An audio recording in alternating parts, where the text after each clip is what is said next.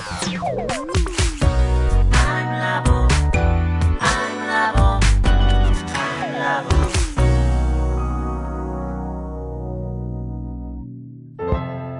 田智久のアイムラボ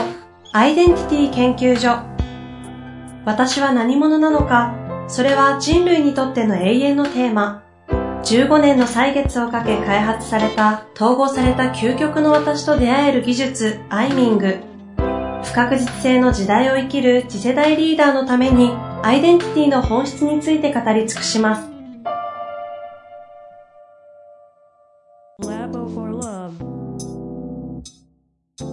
こんにちは、遠藤和樹です。生田智久のアイムラボアイデンティティ研究所。生田さん、本日もよろしくお願いいたします。はい、よろしくお願いします。話はちょっと逸れてしまうんですけど、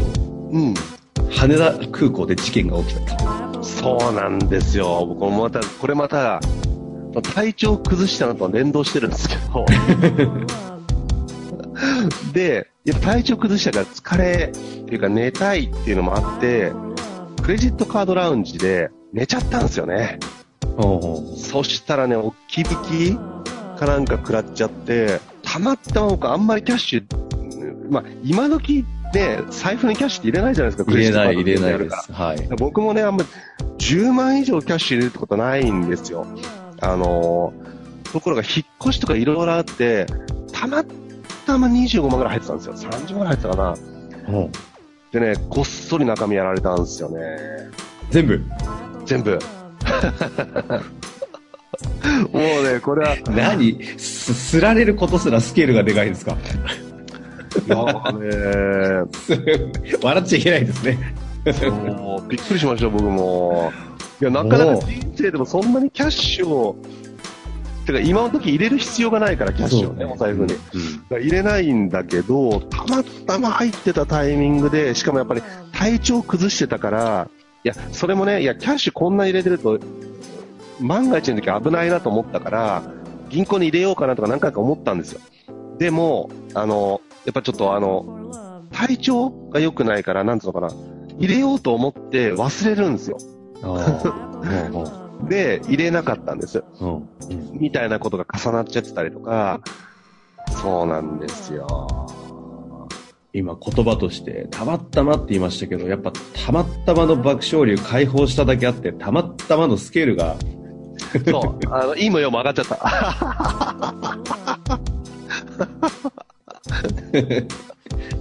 いやー、そうなんですよね。これ参りましたよね。これをコンテンツで喋っちゃうあたりがね、生田さんらしいんですが。いやでもね、これもね、結構ね、今回やってみていろいろね、学びがあったのが、まず、空港は全部防犯カメラが圧倒的に置かれてるっていうことが分かったんで、当たり前だけど。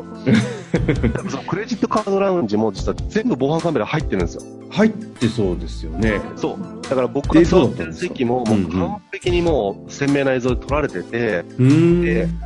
どうも、ちょっとこう、可能性がありそうな動きがあると。でも、やっぱ確定できない。つまり、なんか、お財布を開けてお金を抜き取ってる瞬間が映像に映ってると、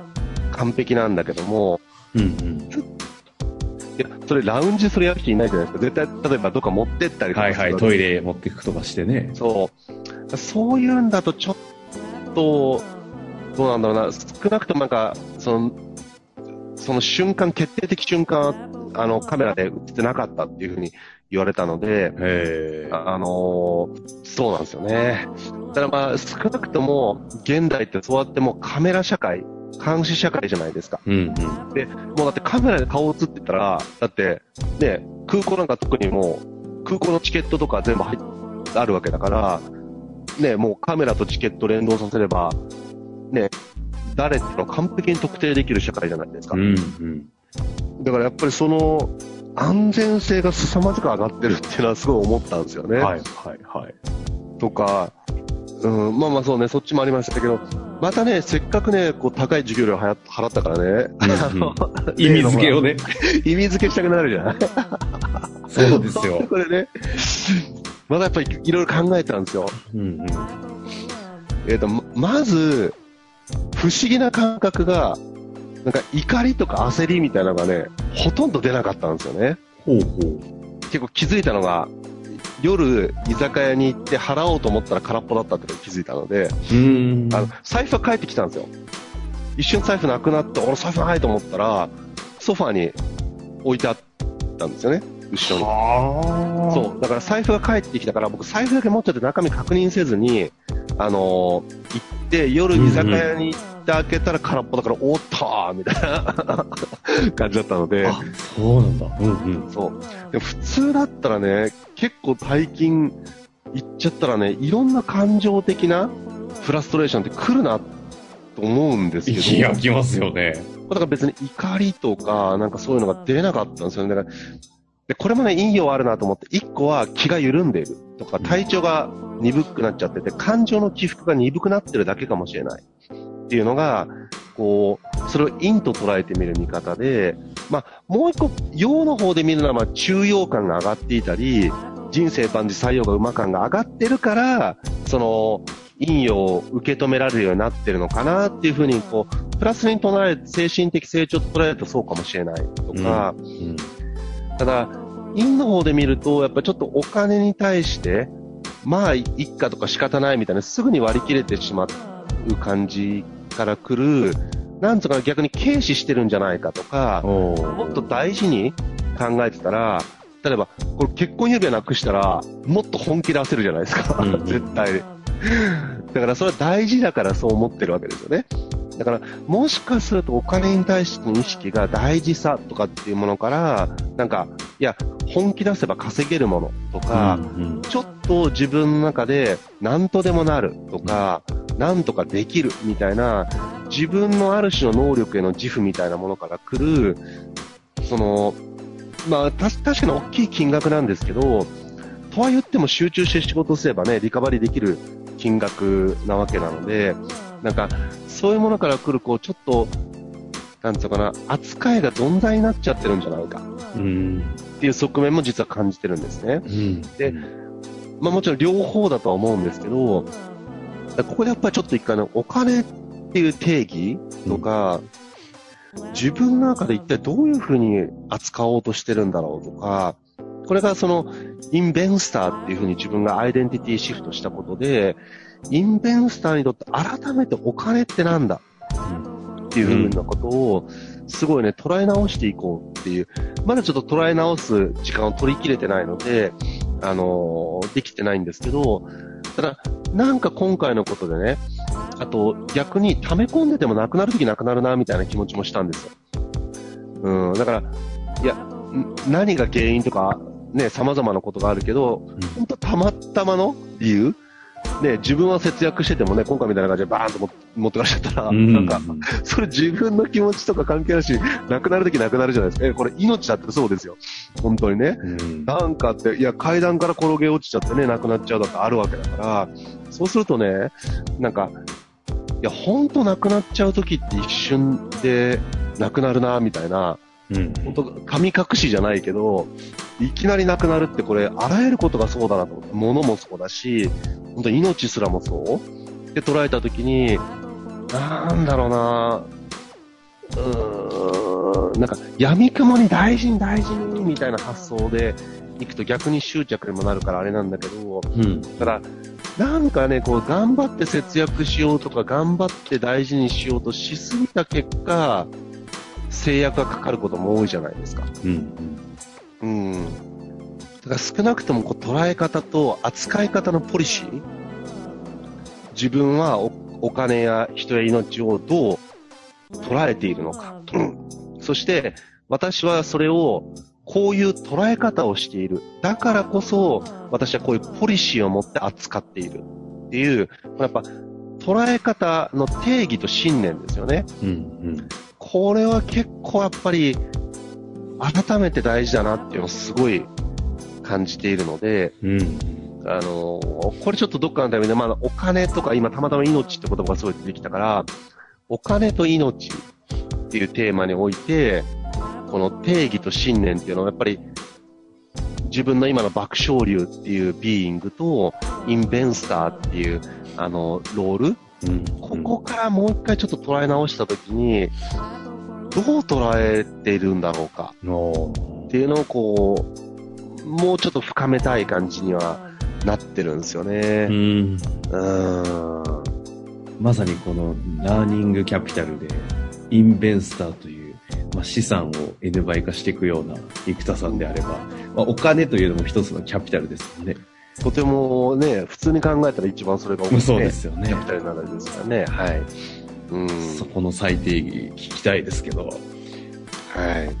まあ、これはね、この場だとちょっと長くなりそうなのでね、どこかでまた整理したときに、そうですね。どう捉えるかやりたいですね。これは皆さん参考になるんじゃないかなと思いますしね。そうですね。なるかな。いや、どんな事件が起きても無理くり学びに変えるというこのここまで深いところに落ちるか。いや、こんなのもう学びに変えないとやってらんないじゃないですか。まあでもあんまりそういう気持ちやってるわけでもないんですけど、今回は本当にだから自分でもちょっと自分の心境がね、なんつうのかな、ちゃんと理解できてないんですよ。なんか。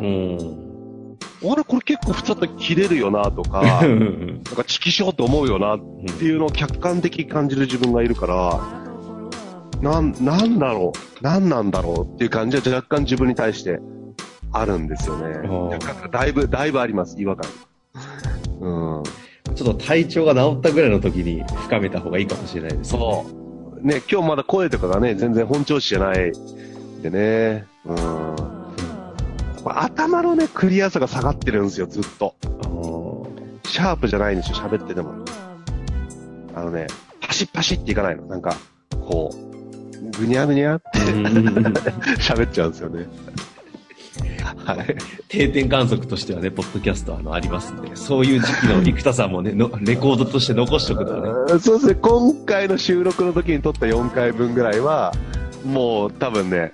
ちょっとね、喋り方緩いっていうかね、流れにキレがないですよね。まあ、てか逆に言うと前回のキレ方が尋常じゃなかったですからね。そのギャップでいいよって面白いですかね。あれちょっと両方とも比べていただけると、生田智久さんを、はい、楽しめるんじゃないかなと思いますが。まあ体調が悪い僕ですけど、まあ体調の復調直後の僕。ですけどね、今日はね。そうですね。はい。まあ、だいぶ回復してきてるようですしね、ちょっと今回、第 3回前ですかね。はい。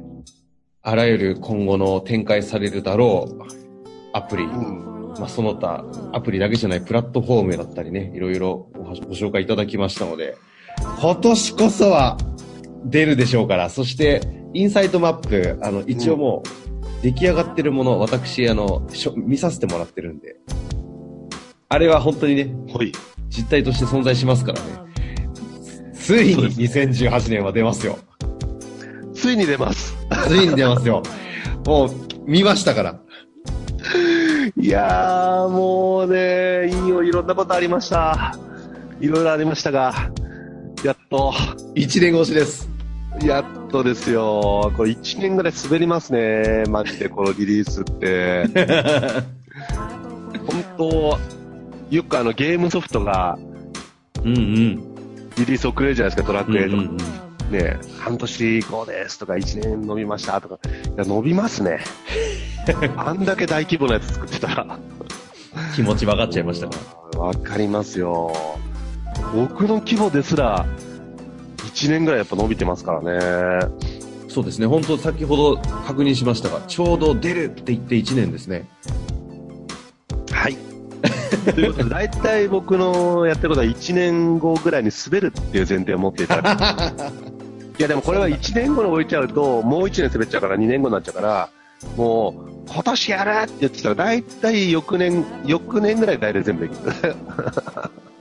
まあ、というぐらいの時間軸でぜひ皆さん楽しみにしていただいて。そうですね。滑って出てくるのを楽しんでいただければ。そうですね。はい。というわけで、第4回やってきましたけども、せっかくですので、はい、最後になんか2018年に向けて何かありますか？2018年、そうだな、まあ、今年はね、インベンスターとしてイノベーションの年なので、そうだな、なんかいろいろポイントはあるんですけど、なんだろう。まあ、そうですね。ぜひ皆さん我が子と遊んであげてください。我が子ね。いっぱいリリースしますんで、我が子たちと遊んでください。生田さんの生み出したこと、ぜひ、はい、楽しんでいただけたらなということですね。まあ、というわけで、引き続き生田さん全力でまた今年もやっていくでしょうから、また引き続きよろしくお願いいたします。はい、お願いします。はい、というわけで、本日もありがとうございました。はい、ありがとうございます。